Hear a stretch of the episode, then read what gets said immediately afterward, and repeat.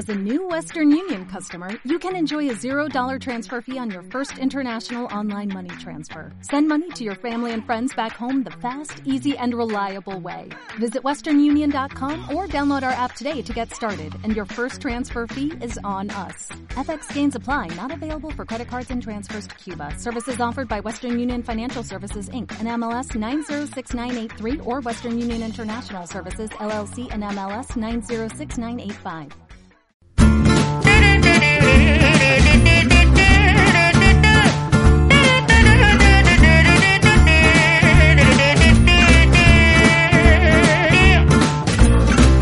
Donnez-moi une suite au Ritz, je n'en veux pas des bijoux de chez Chanel, je n'en veux pas. Donnez-moi une limousine, j'en ferai quoi? Offrez-moi du personnel, j'en ferai quoi? Bueno, qué buena tarde se nos ha puesto este viernes, este viernes ya primaveral total en tus deseos son órdenes. Bienvenida a una tarde más, Nay. Muchas gracias, Germán, es un placer. Sí, para, para, para todo el mundo que está conmigo siempre, estar conmigo es un placer. Incluso para mí, estar conmigo a veces es guay también. Yo me siento bien. Es genial. Me- bueno, me siento bien desde que fui a un osteópata y a un fisioterapeuta me enseñaron a sentarme. Me dijeron, siéntate bien, atontado, que te va a quedar la espalda torcida. Que psicólogos ni psicólogos para Exacto. sentarse bien. Exacto, Si uno quiere sentarse bien, es mejor un fisioterapeuta que un psicólogo. Pero para sentirse bien, igual un psicólogo o, o drogas o, o masajes. O, ¿Qué tal las drogas para sentirse bien? Bueno, pues no. de- depende, bueno, depende de la droga. Eh, tú vas con Voltaren hoy, ¿no?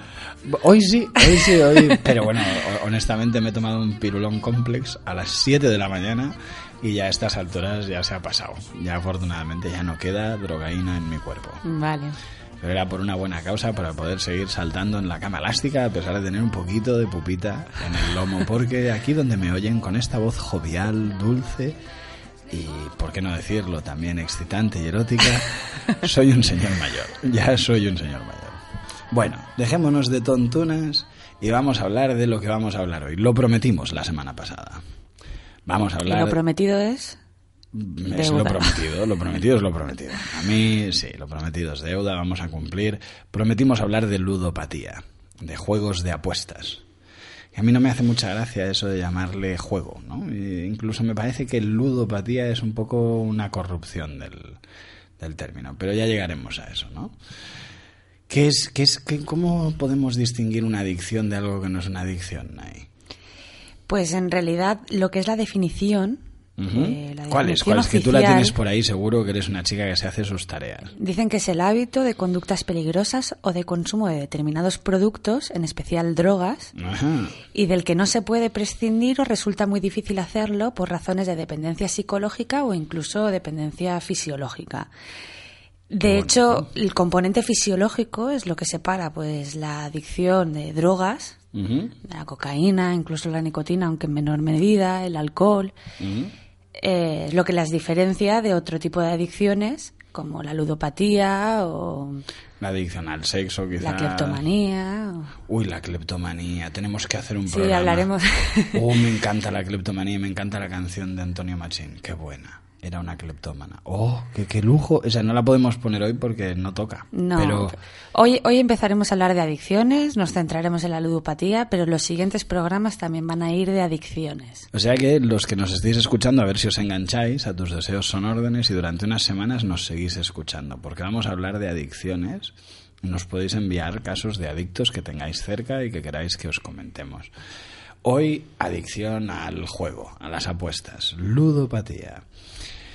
Creo que hay que ilustrar este comienzo programil o programático o de programa con una musiquita que yo creo que es mucho más triste de lo que parece, porque tiene un aire muy marchosillo, pero encierra una historia un poco dramática. Están ahí estopa, suma y sigue, que empiecen y a ver si nos dan una ilustración principal.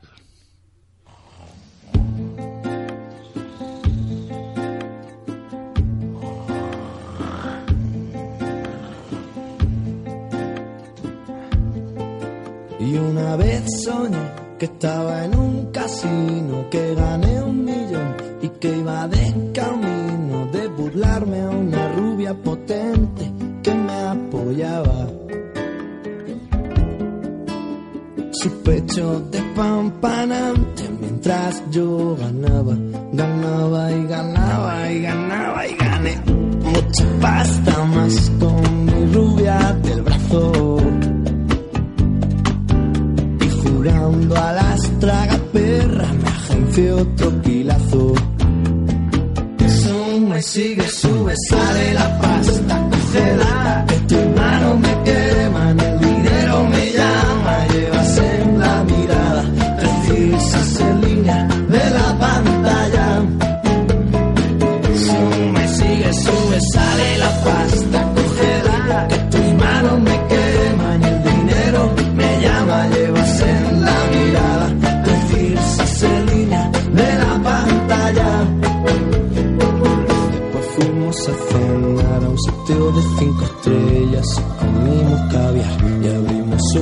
de Rioja del 67 que había probado.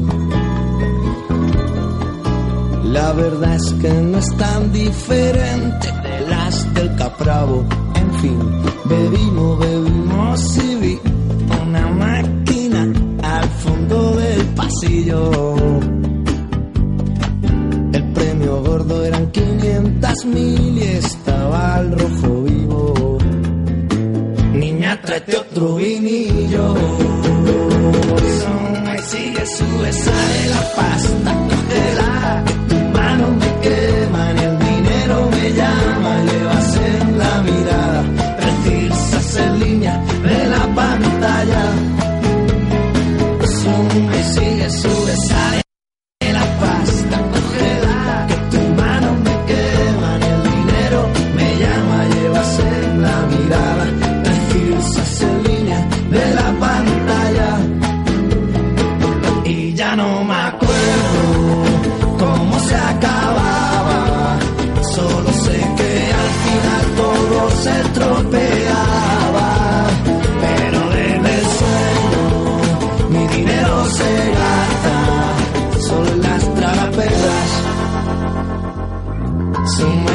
Sube, sale la pasta,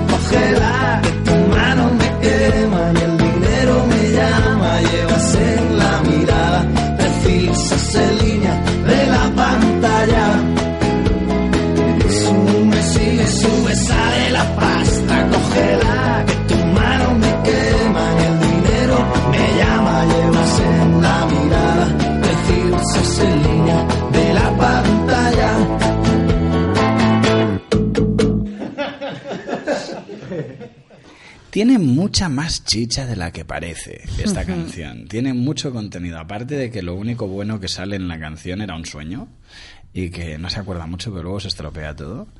Hay una cosita que a mí me parece canela fina. Cuando dice que la botella del vino del Rioja del 68 no es tan diferente que las del Capravo, está hablando de una bajísima percepción de la caridad y también Hablaremos del arte algún día. Oh, qué, qué- qué gusto, qué ganas, qué ganas. Vamos a repartir caña ese día para todo el mundo. Va a quedar el Museo de Arte del el Reina Sofía va a quedar pringao ese día de nuestros comentarios. No solo de la baja percepción o de la baja sensibilidad de, para distinguir un vino de otro, sino del nivel de tontería que hay dándole valor a vinos que en realidad pues no son tan diferentes de verdad del Capravo, ¿no? Que, que no hay para tanto. A veces no hay para tanto. Pero bueno, el drama esto de, de ver una máquina y dejar la cena con tu chica por ir a jugar y apostar y que todo sea apostar y que el flipe del sueño maravilloso sea estar ganando un millón con una rubia del brazo. La rubia está bien, desear tener compañía es agradable, pero digamos que no, no está deseado en una, en una forma saludable. No parece un deseo sano, se mire por donde se mire, ni siquiera ganando. Parece un buen deseo, ¿no?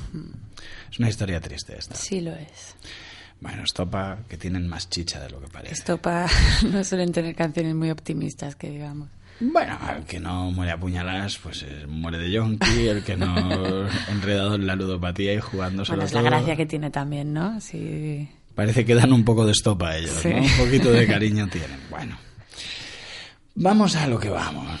Cuéntame, he visto que has escrito aquí en nuestras notas una frase de alguien brillante. Dice, alguien muy inteligente dijo una vez, si lo necesitas, no te gusta. ¿Tú sabes algo de lo que podría significar Mm, esto? Me gusta porque es- el título de un capítulo de mi libro para dejar de fumar. O sea, que se ve que mm, me tienes por alguien muy inteligente. Me lo he leído un poquito. Así me gusta, así me gusta. Pues si, si lo necesitas, no te gusta. En general, vale para todo.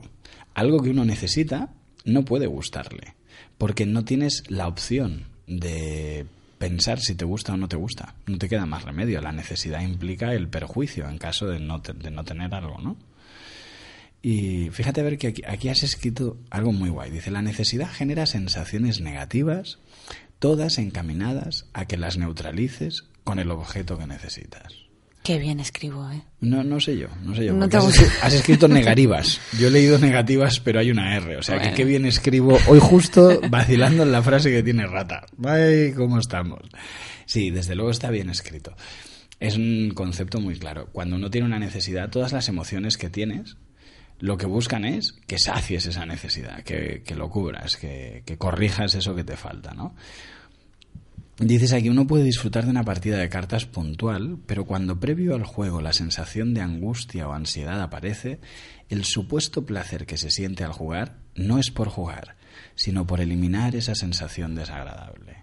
Justo, aunque esté muy complicado, justo lo que digo yo de, la, de lo que si lo necesitas no te gusta, ¿no? Hay gente que me dice, no, no, pues que a mí me gusta, a mí me gustan muchas cosas. Pero, por ejemplo, respirar no puede gustarte. No tienes la opción de que no te guste. Porque mm, no puedes dejar de hacerlo. Nadie, nunca jamás nadie me ha venido al despacho y me ha dicho, ¿sabes qué? Llevo desde julio del año pasado sin respirar porque he decidido que no me gusta. No hay más remedio que respirar. Incluso en las situaciones en las que a uno más le gusta respirar, que puede ser, por ejemplo, cuando estás buceando y pasas unos segundos debajo del agua, un ratito, y de repente sales y tomas aire, esa bocanada que es tan satisfactoria, que te hace tanta falta, que te sienta tan bien, puede Es uno alivio. decir, claro, puede uno decir, qué placer, no, no, es, le has dado en el clavo, esa es la palabra, es alivio. Lo que pasa es que estás dejando de sufrir, porque estás dejando de sentir la carencia de algo que necesitas. Pero no es un Es placer. cual. O sea que no os gusta respirar, hijos míos. No, No os os, queda gusta más gusta fumar, nos gusta jugar al que juega de manera compulsiva. Exactamente. No es por un placer en sí. Claro. Y, y entonces, ¿cómo puede ser que te digan tanto, tan a menudo, los fumadores, los apostadores, la gente que padece ludopatía, que Ante digan... algo que le está haciendo daño, Claro. que es tangible, que... Y que además no tiene ninguna gracia, porque entre tú y yo, yo he jugado más veces que tú, he apostado muchas más veces que tú. Es buen momento ya para contarlo. Yo tuve un episodio de ludopatía en mi vida, un año y medio más o menos, justo al fallecer mi mamá, ya por el 2002. Y ese año, no llegó a un año y medio, pero ese año y poco en el que yo apostaba mucho, yo siendo muy consciente del funcionamiento de las adicciones, asumía que se jugaba para perder, desde el primer instante, que mi objetivo no era ganar, esa era mi verbalización externa, yo decía eso. Pero, cada dos por tres, me encontraba a mí mismo diciéndome o diciéndole a alguien que jugar era guay, que tenía algo de divertido. Bueno, a nadie le gusta sentirse ridículo, ¿no? Claro, puede ser solo por eso que uno diga que le gusta jugar o fumar o Bueno, forma parte de... En psicología se le llama disonancia cognitiva.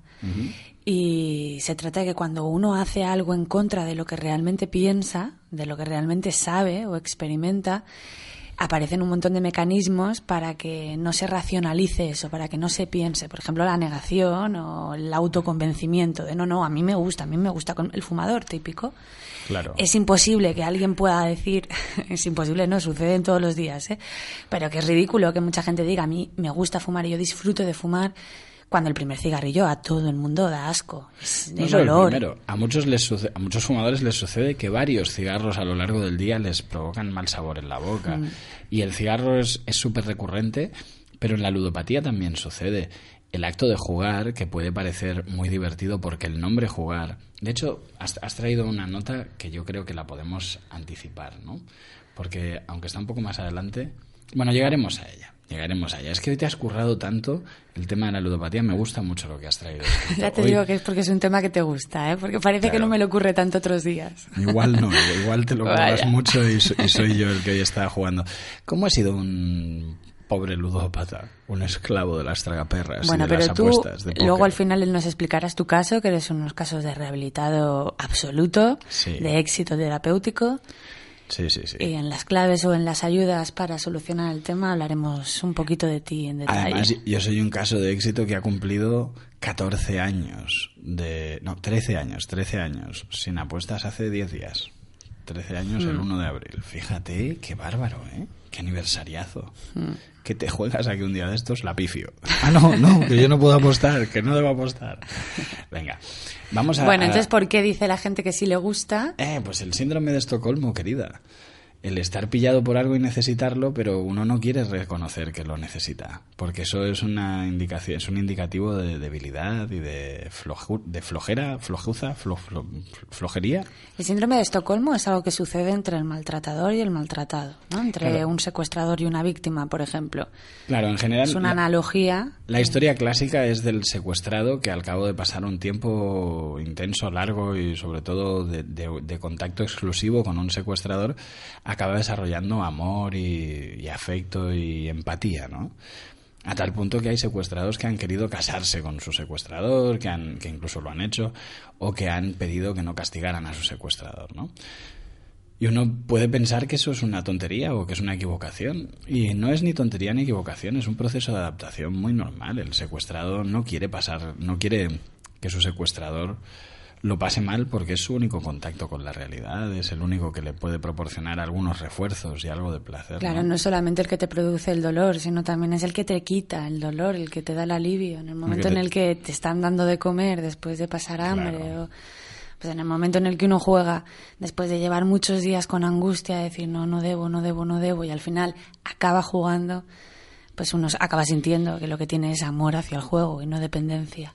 De ahí la analogía con el síndrome de Estocolmo que has puntualizado y es perfecta. Claro, porque casi todo lo que hago yo es perfecto. En, en próximas entregas hablaremos sobre la modestia Y el ese día no- y ese día no pienso venir al programa porque me van a caer todas a mí por fantasma y por chulo y por tontorrón. Pero no pasa nada porque yo tolero muy bien las críticas, sobre todo cuando no las escucho, cuando las hacen a mis espaldas. Tengo una espalda muy tolerante desde que tomo Voltaren. Bien. Eh, vamos a aquí, ¿qué, has escrito? Una de cal y una de arena. Esto tiene que ver con el síndrome de Estocolmo y con el maltratador. ¿Cómo puede pasar que, que mujeres, que es lo que suele suceder, que es lo más común, que están sometidas a una pareja que le pega y, y que le maltrata, se sienten tan dependientes y a lo mejor les dices, pero bueno, yo te doy todos los medios para que puedas separarte, para que lo abandones y les entra un miedo atroz y, y no... O peor aún, cuando ya han llegado a hacer una denuncia a través del 016, por ejemplo, o de la policía, han, una o varias, y han tomado la determinación de que se quieren separar, de que se van, de que no lo soportan más y vuelven. ¿no? ¿Cu- ¿Cuál, es, ¿Cuál es la explicación de esa vuelta, de ese, de ese enganche? Pues la explicación de una de cal y una de arena es, es un poco el resumen, ¿no? Eh, el maltratador es el que, es un poco lo que hablábamos al principio, el maltratador es el que te da pues una paliza, pero también luego te da el refuerzo.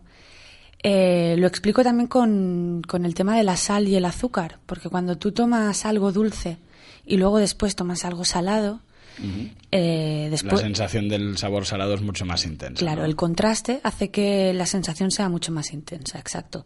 Entonces, si después de darte una paliza alguien coge y te dice preciosa, princesa, o te quiero, o no sé qué, no es solamente que te estén reforzando, es que te están aliviando del dolor que has sentido hace un momento, es que de pronto vuelves a sentirte bien. El contraste entre esas dos emociones hace que uno se sienta mucho mejor. Y Se le da mucho más valor a las palabras de consuelo de alguien que te acaba de dar dos hostias que al de alguien que no te ha dado las dos hostias, que sencillamente te intenta consolar, ¿no? Sí, y aparte del refuerzo intermitente. Para que algo genere una sensación de adicción, tiene que darse un refuerzo intermitente. Si en las máquinas tragaperras siempre se ganara, Imagínate que tú ganas la misma cantidad que, Que que- juegas que siempre. juegas siempre. No habría adictos al juego. Claro. Porque es aburrido, porque no supone ningún riesgo, no supone ningún. No hay una emoción aparte. Antes te he dejado seguir adelante con la idea de que la adicción al juego, a las apuestas, la ludopatía, no tenía componente fisiológico y no he querido ser puntilloso al principio como para no hacerme el chulo, pero vaya, sí lo tiene. Lo que pasa es que el componente fisiológico no es el consumo de una sustancia. No es exógeno, es endógeno, pero todas- No, no, no, no, no, no, querida, discúlpame. Hoy vamos a tener aquí pequeño pollo. Te lo explico. Eh, No he puesto apartado de luces, es cierto. Ah, te has saltado las luces y el ruidito, que eso es Qué un malo, y componente te lo has guardado para decírmelo en directo, te odio. No, no, no, no, no, no, que, no es que quisiera decirlo en directo, es que es cierto que no es el mismo tipo de adicción, el del consumo de una sustancia que causa enteramente su efecto o fundamentalmente su efecto por el consumo de una sustancia externa, digamos, de un químico, que la influencia que tienen las luces y los sonidos en las apuestas, en los apostadores, ¿no? Pero es cierto, sobre todo hablando de tragaperras, que fue la parte fundamental de mi adicción y que es el problema principal de todos los apostadores en España, es a lo que más adictos hay. La musiquita de las máquinas de apuestas, incluso los sonidos de las monedas que caen y desde luego la estroboscopia, la velocidad a la que las luces se encienden de forma intermitente, creando patrones que son perfectamente conocidos por los estudiosos como hipnóticos, que enganchan, que atrapan. Esos componentes no son psicológicos, no son solo una adicción de que uno fantasee con ganar o con hacerse su propio destino o con recuperar el dinero perdido, sino que tienen que ver con que el cerebro se engancha a ver las lucecitas y fabrica un proceso de relajación y de distensión que apaga otros pensamientos. Entonces hay un pequeño componente físico también en la ludopatía. Prácticamente todas las adicciones tienen un poco de físico, un poquito, aunque sea poco, ¿no? Perdón por la corrección. no, no, está, Pero está vaya, muy que la gente tenga claro que el que es ludópata no solamente está enganchado a una idea fantasiosa de apostar y ganar o que tenga un vicio especial, sino que el cuerpo se engancha a estímulos a veces tan poco estimulantes, valga la redundancia o la Y poco relajantes, como. Como ver lucecitas de colores encendiéndose Hmm. de forma intermitente. En Japón hay un juego del que no recuerdo el nombre, que es un tipo de máquina tragaperras, que funciona con bolitas. Tú compras unas cuantas bolitas y las vas echando en la parte superior de una máquina parecida a las que hay aquí, van cayendo. De monedas, que cae la monedita. y- Pare- parecido, pero son bolas, son bolitas. Tú compras unas bolas y esas bolitas van cayendo por unos mm, por una pantalla medio plana con mm, tornillitos o clavitos y va haciendo un ruido escandaloso. La gente juega esas máquinas durante horas en salones en los que hay decenas o cientos de máquinas que están haciendo un ruido escandaloso todas, clac, clac, clac, clac, clac, clac, clac, clac, clac, pero multiplicado por cientos. Es algo que suena absurdo, suena a tortura, más que a un placer o algo que te pueda enganchar. Pues engancha. Y porque los seres humanos nos enganchamos a cualquier tontería. Nuestro cerebro funciona maravillosamente en algunos sentidos y en otros pues parece que tenga bugs de estos, ¿no? Fallos.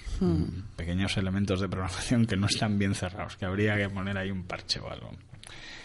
Bueno, o sea que el contraste es lo que hace que uno se enganche aún más y que a uno se crea que le guste.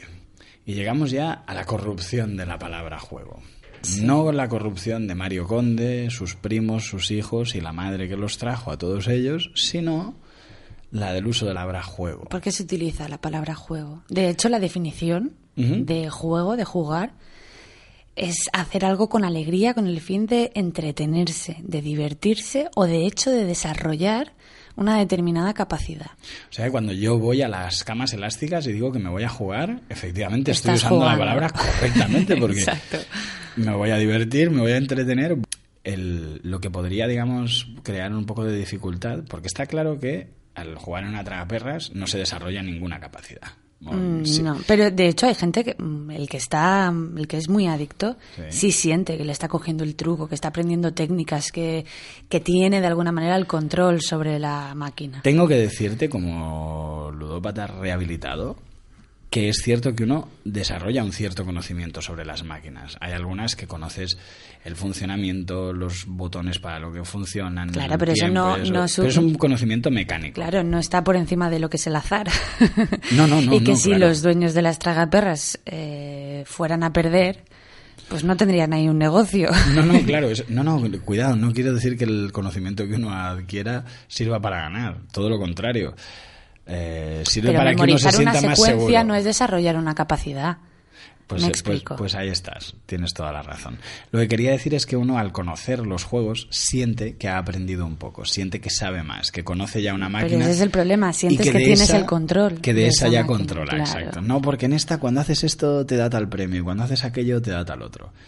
En realidad los, los ciclos de juegos de apuestas aquí en España son, digamos, muy marrulleros. Tienen mucha ventaja los propietarios de las máquinas tragaperras.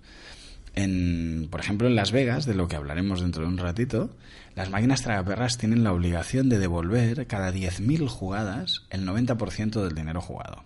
Cada 10.000 jugadas. Tú vas y juegas tres veces, puedes palmarlo todo. Pero si jugaras un ciclo entero de 10.000 jugadas, tendría la máquina que haber generado premios por un valor del 90% de lo que se ha jugado. Claro, teniendo en cuenta que tú has puesto un 100%, no te están devolviendo todo lo que no, has puesto. Claro que no, porque el dueño de la máquina pues tiene derecho a ganar. Y además, si en ese ciclo de 10.000 jugadas tú juegas unas pocas, puede que ganes. A veces se ganan las tragaperras. Muy poquitas. Y desde luego solamente cuando se juega de forma puntual. Un jugador habitual siempre pierde dinero. Es lo que... En, en España solo es el 75% lo que tienen que devolver por ley. Lo cual les genera un margen comercial pues de dos veces y media lo que tienen los, los casinos de Las ¿Y Vegas. tú qué crees que sería mejor? O sea, ¿qué crees, ¿en qué situación crees que es mejor? ¿A qué te refieres? Para el, La para el- para el ludópata, ¿eh? Y mejor me refiero para la adicción. Bueno, no, no lo he honestamente no lo he pensado. No, yo tampoco, ¿eh? Se me Pero ha ocurrido... me da la sensación de que todo lo que sea menos lesivo para la economía del jugador, pues tendría que ser mejor. Entonces, en principio, la, la primera tentación, la más fácil, es decir que le irá mejor con el que más le devuelva, ¿no? También hay que decir que el que más le devuelva probablemente le da más oportunidad de jugar con el mismo dinero, es decir, de apostar durante más tiempo con el mismo dinero, con lo cual aumenta el perjuicio que causa a los otros, perdón, a los otros aspectos de la vida del, del apostador patológico, ¿no? Que sería el tiempo que pasa con su familia, su actividad sexual, el desarrollo de su trabajo, sus juegos reales, el desarrollo de sus capacidades, digamos lo que es la experiencia de vivir. En general diría que lo ideal es que nadie apueste, nunca, a nada. Y que si se hace sea solo de forma puntual, como un entretenimiento. Me pone tan nerviosa. No te hace ninguna gracia la idea de que la gente haga apuestas. Yo no, no, no estoy hecha para eso. Me has visto hace un momento jugando a la palabrados.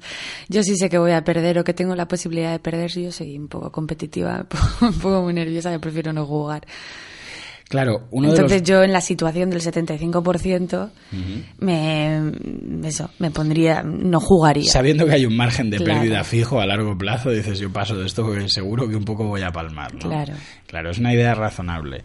Yo creo que la mayor parte de los jugadores empiezan con, con un poquito de voluntad de sentir que van a hacer su propio destino, de sentir que van a ser más inteligentes que la apuesta o que, o que el azar o que el otro contra el que apuestan. Yo apostaba a dos cosas fundamentalmente, máquinas tragaperras y partidas de póker en timbas.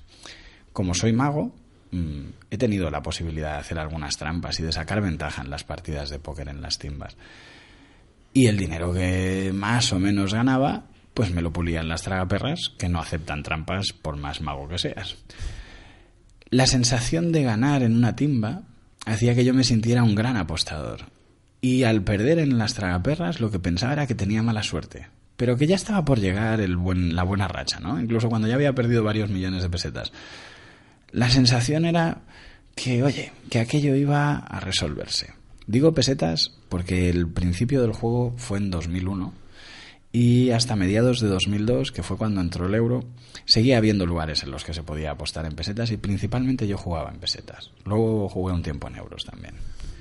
Que es, es curioso cómo uno contando estas cosas se siente totalmente incómodo. Espero que la gente que me escuche esté sintiendo pues que un jugador que se pulió un montón de pasta pudo arreglarse, pudo resolver. Yo pedí ayuda, ¿eh? Y os, os insto a todos. El problema yo creo que suele, lo que suele pasar cuando alguien intenta dejar una adicción es que la angustia inicial uno piensa que la va a vivir de por vida. Y es absurdo, o sea, tú llevas 14 o 15 años sin jugar y no estos últimos años, sino ya desde el principio tu relación fue absolutamente diferente y fue para muchísimo, para mucho mejor. Por supuesto, a mí desde luego puedo asegurar que mi vida habría sido un desastre si hubiera seguido jugando y es una vida bastante cómoda y feliz la que tengo sin apostar. No tengo ninguna sensación de echar de menos las apuestas. De Pero hecho- es el miedo principal, ¿a que sí? Cuando alguien lo deja, Fíjate, has dicho una cosa, el miedo inicial, la angustia inicial, y yo diría más la angustia previa. ah. La sensación, no de los primeros días sin jugar, diría que hay tres etapas, por lo menos muy claramente diferenciadas. ¿no? Cuando uno está afrontando el dejar de apostar, cuando uno está dejando de apostar y cuando uno ya ha dejado de apostar. ¿no? Podríamos, en mi caso, están, están muy marcados los tiempos. Pasé unas cuantas semanas mm, dándome cuenta de que tenía que dejarlo y haciendo intentonas por mi cuenta, pero sin tomar ninguna determinación. Y un día dije, mañana iré a un centro, pediré ayuda y dejaré de apostar. Y esa determinación, ese momento, tenía un miedo terrible. Tenía miedo a pasarlo súper mal, porque algunas veces aguantándome las ganas de ir a apostar lo había pasado mal. El miedo a pasar por eso otra vez fue terrible, pero por suerte dura un día y medio. Después lo que empieza es aguantarse, que es muy distinto a tener miedo. Una cosa es aguantarse las ganas y otra cosa es tener miedo de aguantarse las ganas. El miedo es peor que el problema en sí. Y aguantarse las ganas, como conté con la ayuda de una brillante psicóloga que formaba parte de un centro de ayuda a jugadores, fue muy fácil de gestionar. Aparte hacía mis ejercicios de relajación y bueno, lo gestioné bien. Tenía una pareja que formó parte del proceso y me ayudó un poquito. Y pasados dos meses y medio de terapia, con sesiones en grupo en las que íbamos a hablar de nuestras experiencias, con gente que estaban, algunos mucho, mucho peor que yo. Yo había pasado un año jugando y era un mocoso de veintipocos años. Había gente que llevaba 35 años apostando a lo mejor al bingo y que se habían jugado 200 millones de pesetas hipotecando las casas de sus hermanos sin que lo supieran, porque era el director de una oficina de banco, por ejemplo, un jugador. Que el día que se destapó todo, pues creó una crisis familiar catastrófica. Todos sus hermanos que tenían casas pagadas hacía años se dieron cuenta de que las tenían hipotecadas y que debían otra vez todo el valor de sus casas. Una catástrofe. Bueno, pues esas sesiones en grupo, las sesiones de terapia y demás hicieron que ese proceso fuera relativamente fácil. Y a partir de ahí empezó la tercera etapa, que es mantenerse sin jugar, ya sin tener que luchar. Ese proceso es un premio, y es un, premio no, no como ganando una apuesta, sino es un proceso muy agradable, en el que uno, cuando pasa por delante de un salón de juegos y no tiene ningún temor, ninguna sensación de tentación, siente que le está tocando algo, siente que le está yendo bien, siente que está fuerte y que está feliz. Yo os insto, lo iba a decir antes, a todos los que conozcáis a alguien que tenga un problema de ludopatía, a que nos escriba y nos lo cuente o nos podéis escribir vosotros, o a visitar cualquiera de las asociaciones para ayuda de personas con ludopatía de aquí de Mallorca o de cualquier parte. Si necesitáis ayuda, nos llamáis. Ah, Nos buscáis en facebook.com tus deseos radio o nos podéis llamar al teléfono del gabinete de, Mejor Sin Fumar, nos buscáis por internet y veréis que es muy fácil encontrarnos. Os ayudaremos en tanto que sea posible. Bueno, ya está. Parte terapéutica y mm, descarga personal ya completada. Pero ¿Qué está muy si bien porque el, poquito? el último apartado que era casos y estabas tú, ya lo has hecho, ya está. Me he saltado el, el orden, ¿no? Al final tendríamos que hablar de mi problema y hemos hablado ahora. No, está bien porque así lo introduces, es mejor. ¿Qué te parece si hacemos un mini pausito y luego hablamos de la publicidad de, las de los juegos? Me parece estupendo. ¿Dónde se hace más publicidad del juego? ¿Dónde hay más juego en todo el mundo que en Las Vegas? ¿Se te ocurre algún sitio? No. Pues venga, vamos con Pelvis Presley, con Viva Las Vegas.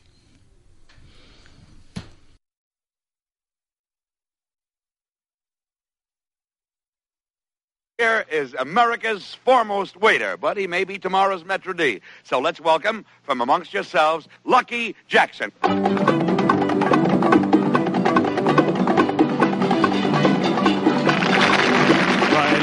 Lady gonna set my soul, gonna set my soul on fire. Got a whole lot of money that's ready to burn, so get those stakes up higher. There's a thousand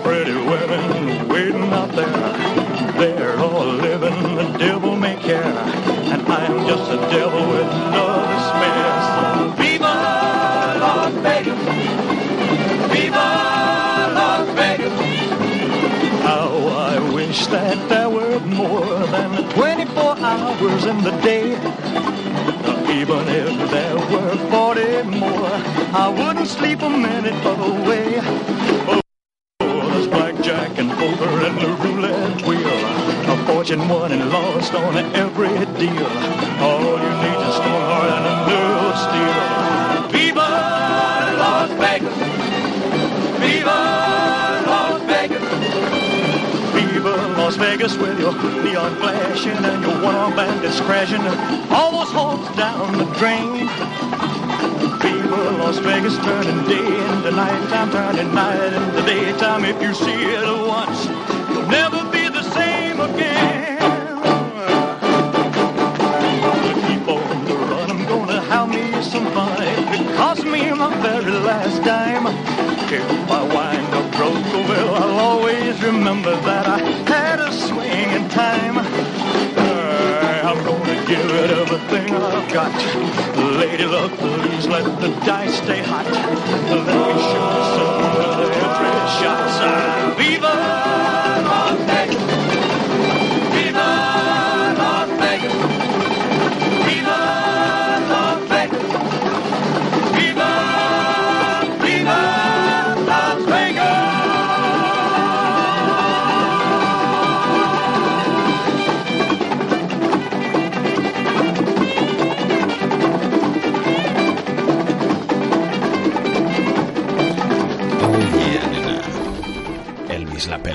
¿cómo se mueve?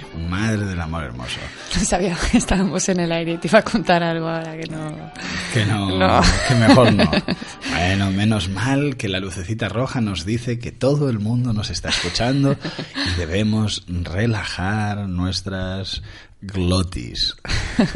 Bien, antes de que pasemos a las, hasta a la publicidad de las apuestas, querías hacer una, una anotación, un apunte sobre la corrupción de la palabra juego, ¿no? Sí, hemos hablado de que implica alegría, diversión, que implica el desarrollo de las capacidades. De hecho, casi el 100% de las personas que están en las salas de apuestas, porque yo lo sabe, pone salón de juego, pero ya te digo que a mí no me gusta Sí, ni el concepto horrible. jugador ni Allí el no está salón de jugando juego. nadie. no. ¿Por qué no? Porque, porque en los salones de, de apuestas, casi el 100% diría yo de las personas que están ahí no están sintiendo ni alegría ni diversión, están Mm. sintiendo alivio, en todo caso. Y de hecho, desarrollo de capacidades es ilusión. O sea, es la parte de sentir que uno tiene el control cuando es mentira. En los, en los salones de apuestas siempre se pierde, si no, no saldría rentable. Si no, no pagarían alquileres millonarios en las calles principales y gastarían dinero en hacer publicidad, ¿no? Pero tú antes has dicho algo que es muy importante, porque a corto plazo uno sí puede sentir que ha ganado. Claro, yo la primera vez que jugué en una máquina tragaperras gané dinero. Claro. Y estoy co- convencido de que eso fue un factor determinante en mi adicción. Mm. Aparte de que acabara de fallecer mi madre, de que estuviera muy solito en el mundo y me sintiera muy triste, digamos que estos son elementos coadyuvantes, pero desde luego son excusas para sentir que uno no es tan tonto como para engancharse sin más. Uno quiere creer que hubo otros factores. Claro. Pero sí, una vez puedes echar una moneda y ganar. Como marca el azar. En un cara o cruz, pues a veces ganas. A largo, a largo plazo no. A largo, A largo plazo, plazo no siempre se gana la casa. Siempre gana, por supuesto. De hecho, en muchos sitios, en caso de empate, gana la banca. Sí, también lo hay, también lo hay. Bueno, pues con respecto a la palabra juego, yo os incito a que no la uséis más para los casos en los que tengan que ver con apuestas. Una pues así que te juegas. No, pues ¿qué te juegas? Pues juguemos a la pelota. Claro. Juguemos a... ¿Qué te apuestas? Nada, yo no apuesto. Idiota. También hay que decir que ha sonado muy duro que la gente que apuesta en general no son todos idiotas. No, no, Hay idiotas no, como en todas hombre. partes. Pero el acto de apostar normalmente sí encierra, como mínimo, si no el concepto de idiotez, como mínimo encierra Se Oh. aprovecha de una falta de reflexión, de una impulsividad. Ahí está. Es que fíjate que hasta cuando me interrumpes lo haces mejor de que Es que si no yo. te interrumpo no hablo. Qué, qué bien. Igual, Qué bien. igual deberíamos pensar en que dejes de venir. Traigo una foto tuya y yo hago voces. Yo te hago el trabajo y tú... Claro, tú haces estos guiones fantásticos con todos los puntos que nos gustan y yo vengo aquí y rajo durante una hora. Lo malo es que, por ejemplo, la semana que hablemos de la cocaína o de otras cosas, yo no he estado enganchado, no las he, to- no he tomado nunca. Entonces, Además, yo no mi- puedo poner mi propio ejemplo. Maldita sea. Yo mi parte terapéutica con la radio ya la he tenido y ya creo que la he superado bastante bien. La timidez y el miedo a hablar en Sí, público. sí. sí. Yo tuve una primera experiencia radiofónica terrible Y ya está y superada. ya me siento bastante mejor. En IB3 todavía se comenta el tema. ¿eh? no lo digas, me muero de vergüenza. Bu- bu- buscaré el, un- un- una grabación de aquello. y Un la- minuto de inconexiones y fue terrible. A ver si Qué mal, me he puesto hasta roja ahora, seguro. Sí, cada semana lo haces. Bien, un, un factor, aparte de la publicidad, es que está muy permitido. Sí. Apostar en España está tan permitido, es tan asequible, está tan cerca, que con una moneda de 20 céntimos, en cualquier bar puedes hacer una apuesta. Hmm. Digamos que decir que hay una legislación, una restricción, pues sí la hay, pero vaya, es muy pichi. ¿Y tú la primera vez que jugaste a una máquina eras menor, seguro? No. Ah, no. Mm, bueno, probablemente sí, pero aquel primer contacto debe haber sido algo simbólico y que, que no constituyó el inicio auténtico de la adicción. Es que sabes estas máquinas para niños, que tú echas una moneda y un brazo articulado va a coger un juguete. Sí, es el primer paso para la, Exacto. para la tragaperra. Sí, en lugar de un osito, pues la próxima vez te prometen 50 euros. Pero que un 500. osito, un osito para un niño pequeño, que le estás... Es que me parece terrible. Es- y está en las ferias y está en cualquier sitio. Sí, todos los factores en los que haya un intercambio de dinero por premios, el concepto premio, regalo, apuesta, sorteo, esconden en realidad el deseo de que te toque algo que no te corresponde. El deseo de ser más listo que el otro o más listo que la suerte. O sobre todo algo que he mencionado antes, el deseo de construir tu propio azar, tu propio futuro, de ser el dueño de lo que sucede. Eso es no de imbécil, pero un poquito de mala gente. Yo lo he sido. Y no creo que todos los que apuestan tengan una mala persona dentro, pero en ese momento sí se están Yo comportando no diría un poco tanto así, ¿eh? mala gente, sino como muy baja autoestima. Tiene que ver con necesitar un refuerzo externo. Claro, con no sentir que lo puedes conseguir de otra manera. Claro, ¿no? claro. Y lo peor de todo es que consiguiéndolo a corto plazo de alguna, alguna vez de Claro. esa manera, dejas de utilizar otras estrategias que sí realmente te dan el control. Claro, el día que vas con 50 euros al salón de juegos, metes 50 y ganas 300, dices, es que soy la hostia. Hmm. Es que los otros días he tenido mala suerte, pero esto es lo que yo verdaderamente me merezco. Mañana vendré y ganaré otros 300. Hmm. Y no, si ganas, siempre se pierde. Pero bueno, de todas maneras ese componente de querer ser más listo, de ser más, eh, de ser más fuerte, de ahorrarse el trabajo, de ser un poco, digamos, de no hacerlo por el camino correcto, de querer ganar la pasta solo dándole a un botón o solo jugando al rojo, implica un poquito eso de, pues, mm, un poco de pereza y necesariamente hay un poco de baja autoestima. Hablaremos de la bolsa también Oh. más adelante. Otra panda Porque de ludópatas. Hubo un documental muy bueno, ¿eh? sí, hubo un documental muy bueno que hizo, era como la explicación de, creo que tú lo viste, un señor que había trabajado en Wall Street y que había salido de ahí Ujú. y explicaba que su relación con, con la bolsa era absolutamente adictiva y que tenía, un- bueno, había... Sí me suena, hace un par sí. de años o un año y pico. Si lo encontramos colgaremos el enlace también en la página de Facebook Oh, yeah. y podréis ver que están en- de manera enmascarado en muchos más sitios de los que nos podemos imaginar. El, eh, las apuestas o la sensación de tener el control sobre algo que es absolutamente azaroso. Claro. El buscar el control sobre el azar probablemente sea una inquietud que está detrás de muchos descubrimientos científicos y de muchos avances tecnológicos. Cuando lo que se busca es vencer, digamos, al conflicto natural, a las dificultades naturales. Cómo saber qué tiempo va a hacer, cómo saber cómo va a reaccionar una planta, cómo saber... Eso puede ser una curiosidad muy saludable. Querer vencer a la programación de una máquina japonesa que tiene dibujaditas unas sandías y unas naranjas y que te va a dar 3 euros o 30 es una quijotada insostenible porque el programador ha tenido en cuenta que no te va a dar nunca más premios de los que se va a quedar. Entonces, ahí hay un error de planteamiento muy, muy severo. La publicidad de las apuestas. Has mencionado aquí, es- has hecho una lista de conceptos y de lugares en los que hay publicidad, en la calle, en la televisión, en Internet. Publicidades de carteles que incitan al juego. Que esto no quiere decir, esta lista no quiere decir que creamos que debiera, o sea, que debiera estar prohibido. Porque de hecho la prohibición llama al deseo.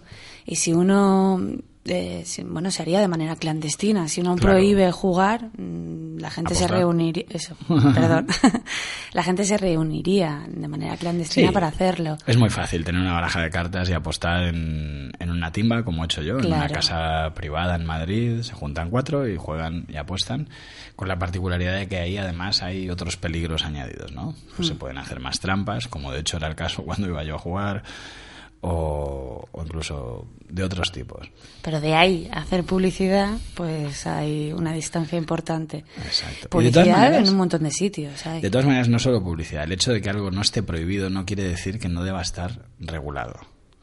Así como el tabaco no se le vende a los niños y solo se vende en algunos lugares, o por ejemplo para el consumo de drogas, cuidado, de drogas de las que mandan los médicos, de las que en teoría son buenas, de las que han pasado por exámenes. Es necesario pasar por una visita al médico que te haga una receta y solo te dejan tomar una serie de cantidades, una- unas dosis y no cualquiera. No puedes elegir tú lo que quieres tomarte, in- incluso de medicamentos. De esa misma manera podría establecerse una legislación que determinara lo que puede uno apostar, la frecuencia, las o la maneras, cantidad, exacto. la manera. De todas maneras, ya te digo eh, que cuando uno está en un proceso de adicción, claro. Más se buscan las estrategias y las maneras de. Sí, ni tú ni yo somos la amigos de las prohibiciones, ni del No. juego ni de ninguna otra cosa. No. Pero bueno, es que vas por la calle. el otro- ¿Qué fue? ¿En el paseo marítimo? No, que en, la- en las avenidas. En las avenidas. En las avenidas. Al ladito de la caixa hay una sala de juegos que tiene altavoces que emiten el sonido de monedas cayendo en forma de premio. En la a calle. Sí, sí. Es terrible, es, es, es abyecto. Es decirle a la gente, oye, ¿es esto? Aquí dentro hay una máquina dándole premios a los demás y tú te lo estás perdiendo. Hmm. No sé hasta qué punto debe estar prohibido eso. Según yo tengo entendido, las máquinas no deben hacer ruido cuando nadie está jugando en ellas. Y además es que, que se oiga desde la calle, donde pasan menores. O sea, Sí, se supone que el juego es para adultos. No, no tiene sentido. Es, es terrible. Pero bueno, igual que por el duty free del aeropuerto nos hacen pasar obligatoriam- obligatoriamente si quieres embarcar y hay alcohol, tabaco y demás, porque al, al Estado le conviene y porque son los que pagan aquello, pues de la misma manera sale Belén Esteban promocionando el bingo en la tele. Es terrible. Eh, sí, es, eh, bueno. Los anuncios de. Dentro de lo que cabe, Belén Esteban me ofenden menos. Porque. Bueno, pero ojo, que tiene más seguidores que Vargas Llosa. que Bueno, es verdad, que ha vendido más sí, libros Me que parece que a Vargas. Vargas Llosa últimamente le siguen más en Panamá que aquí en España. De todas maneras, sí, es, es atroz. Es un reclamo importante, me refiero a, a donde, eso. a donde iba es a que se utiliza una figura que dentro de lo que cabe pues sí tiene un cierto una repercusión mediática pero al fin y al cabo pues un liderazgo basado en la estulticia Bueno, y En- aprovecharse de los...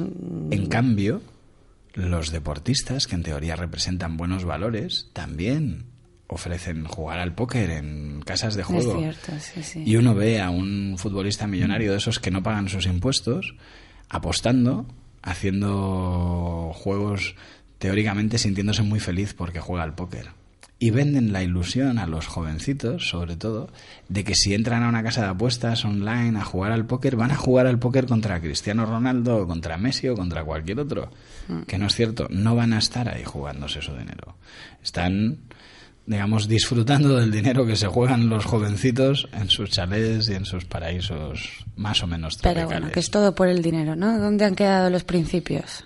Pues los han vendido, seguramente con la estación de Sol Vodafone de Madrid y con el Ono Stadi, que ya no es Stadi, sino que vete a saber, ¿no? Con el Iberostar. Todo tiene un precio. Sí, es cierto, sí. Hay, hay que hablar de cómo se supera la adicción al tabaco. Y No, al tabaco no, al tabaco no, perdonad, es, es mi súper sino, es de lo que hablo siempre. Creo que nos quedan apenas cinco minutitos para ir hablando. No, die- 12 minutitos, qué bien, menos mal. Pau nos ayuda, nos, nos da la Nos luz, nos da la luz, nos da la luz. Yo ya os he contado que hay tres etapas, que es plantearse dejarlo, estar dejándolo y haberlo dejado, ¿no? Mm, Pero Y- pla- para plantearse dejarlo, Sí. El primer paso es la asunción, ¿no? Uy, qué bonito ese nombre, Asunción. Asunción. Mi abuela se llamaba Asunción. Y, y yo tenía una cabra, ¿no? Que se llamaba Asunción. ¿No te acuerdas? La cabra, la cabra. Esta señora de cabra que tenía un poco de vida relajada, que Ya, se ya. llamaba Asunción. Creo que no ha quedado muy bien. La versión light de... Bueno, da igual, sí. Asunción. Asunción. Asunción es asumir algo, darse cuenta, asimilar que sí, que tengo un problema. Reconocerlo. Exactamente. El primer paso ¿Y es cómo se reconoce? ¿Cómo, ¿Cómo sabe uno que está adicto? Porque yo he tenido en consulta, y esto es así, ¿eh? gente que por el expediente sabes perfectamente que ha tenido problemas de ludopatía, que le ha repercutido a nivel económico y emocional y familiar, y a lo mejor ahora ya no es tan intenso o lo han solucionado un poco, pero no, No han, no, han, no han asumido ni han reconocido que hayan tenido un problema de adicción en ese sentido. El de los 200 millones jugados hipotecando casas dice que se dio cuenta de que tenía un problema cuando hipotecó la casa de sus suegros, que era la tercera que hipotecaba, que no era suya. O sea, ya se había tomado la licencia de hipotecar dos casas de personas que no eran él, sin pedir permiso, sin contarlo, escondiéndolo, y a la tercera dice que ahí se dio cuenta de que estaba mal. Porque siempre seguro que tenía la esperanza de poder Claro. arreglar o solucionar el problema. Claro, maravilloso por otra parte cuando en el bingo lo- los premios más grandes pues igual son de mil o dos mil euros diarios.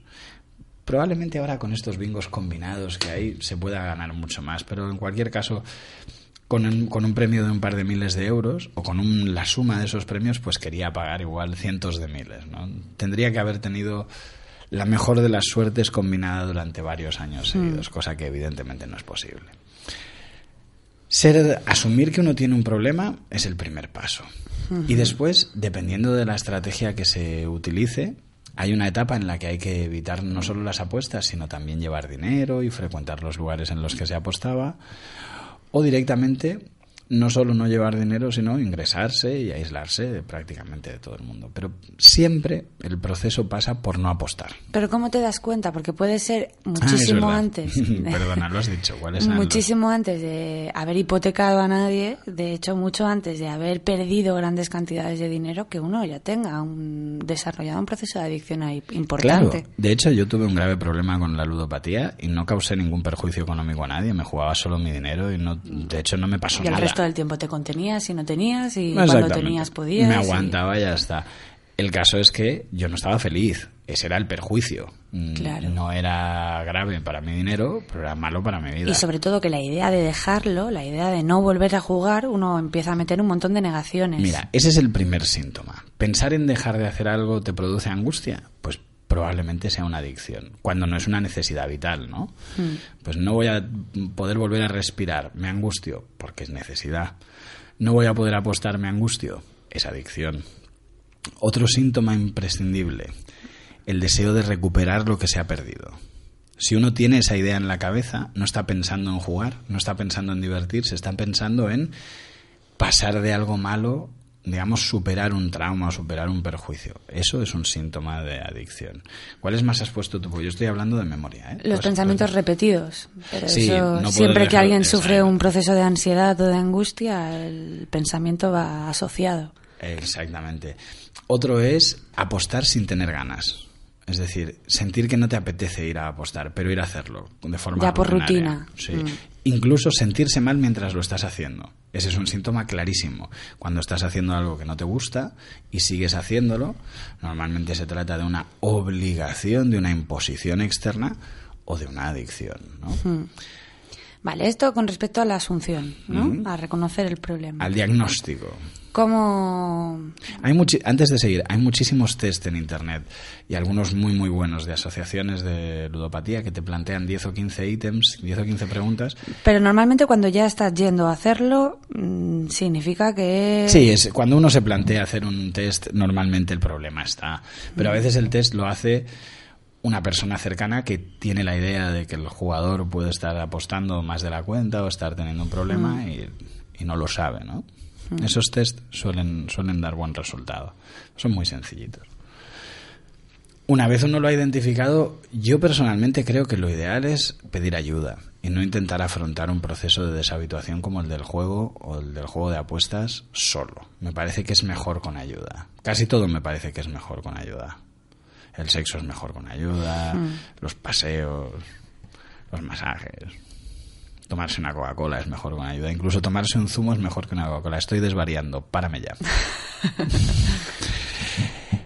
Una vez uno pide ayuda, dejar de apostar puede parecer muy difícil, pero no lo es en absoluto. ¿Sabes qué pasa? Que a nivel terapéutico, perdón, ¿eh? Da igual que tenga que ver, la, o sea, que sea pues enfocada a la ludopatía, a la cleptomanía, a morderse las uñas, incluso a los atracones o la comida de manera compulsiva. El problema no lo tienes tanto con el objeto de deseo. El problema no es que te guste mucho jugar, pues ya está claro que ni es juego ni es que te gusta. Ni siquiera es el que come de manera compulsiva que le guste mucho la comida. No se trata tanto del objeto, sino de la sensación previa al momento. Claro, el malestar que te cubre Exacto.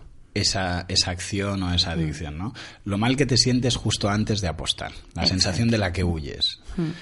Claro. Y es eso sobre lo que uno debe de retomar el control. Claro. De hecho, la, mi proceso de deshabituación del juego fue muy sencillo porque me empezaron a explicar que uno lo que tenía que hacer era aprender a estar relajado, porque cuando uno va a jugar es porque se ha puesto nervioso, pensando en el juego o por cualquier otra razón, ha perdido el control de sus impulsos y ha decidido que para parar esa sensación de nervios, echar unas monedas y ver un ratito las luces va a ser una buena solución. Y de hecho, es una solución bastante eficaz. Durante el rato que uno está jugando como un mono delante de una máquina, no piensa, se queda bastante relajado. Igual que si te tomas una dosis de anestesia y te duermes, pues te quedas relajado. No estás viviendo, no estás siendo feliz, pero se te pasa la sensación de tensión. Los mejores ejercicios sirven para hacer ese cambio, para neutralizar esos nervios sin necesidad de tomar ni hacer nada que venga de fuera. Por ejemplo, haciendo un poquito de autohipnosis, un poco de deporte, técnicas de relajación, de respiración, teniendo un poco de sexo o desarrollando alguna actividad lúdica real, divirtiéndose, haciendo algo que a uno verdaderamente le guste. ¿Qué te parece si hoy colgamos una paginita con esto que hemos, con este trabajo tan bonito que has hecho tú y con algunas instrucciones para los que puedan conocer algún ludópata o alguien que crean que pueda tener problemas con el juego? Para que nos vean, nos contacten, nos llamen y les podamos asesorar en lo que sea posible. Me parece perfecto. Ujú. ¿Y qué tal si ahora nos despedimos con una canción que es también triste, pero que tiene mucho ritmo, del colosalísimo Kiko Veneno? Mm, ¿Te genial. parece? Perfecto. Él llegó en un Mercedes blanco, nosotros nos vamos hasta la semana que viene en Tus Deseos son órdenes en Radio Marrachi. Cada viernes os vemos por aquí. Au. Kiko Veneno. Hasta luego. duros de papel albal y el cielo se ha iluminado. Viene desde muy lejos y ya no le queda ni memoria. Dice que un duende se la cambió por un ratito de gloria.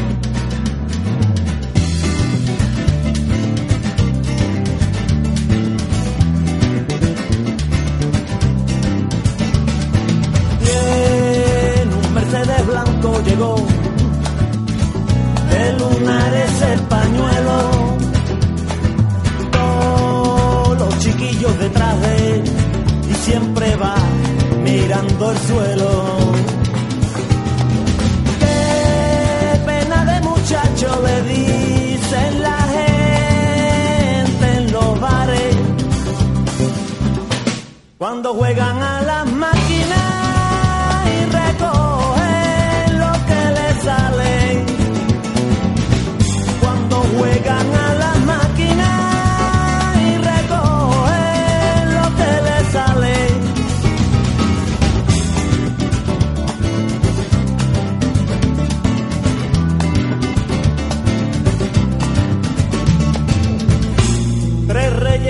en un barco son tres leyes y un secreto. Ni ruinas, ni ceniza, ni papel que lleve el viento. Ponme, ponme esa cinta otra vez. Ponme hasta que se arranque. los cachitos de hierro y de cromo a cantar, sabes. Qué pena de muchacho le dicen la gente en los bares cuando juegan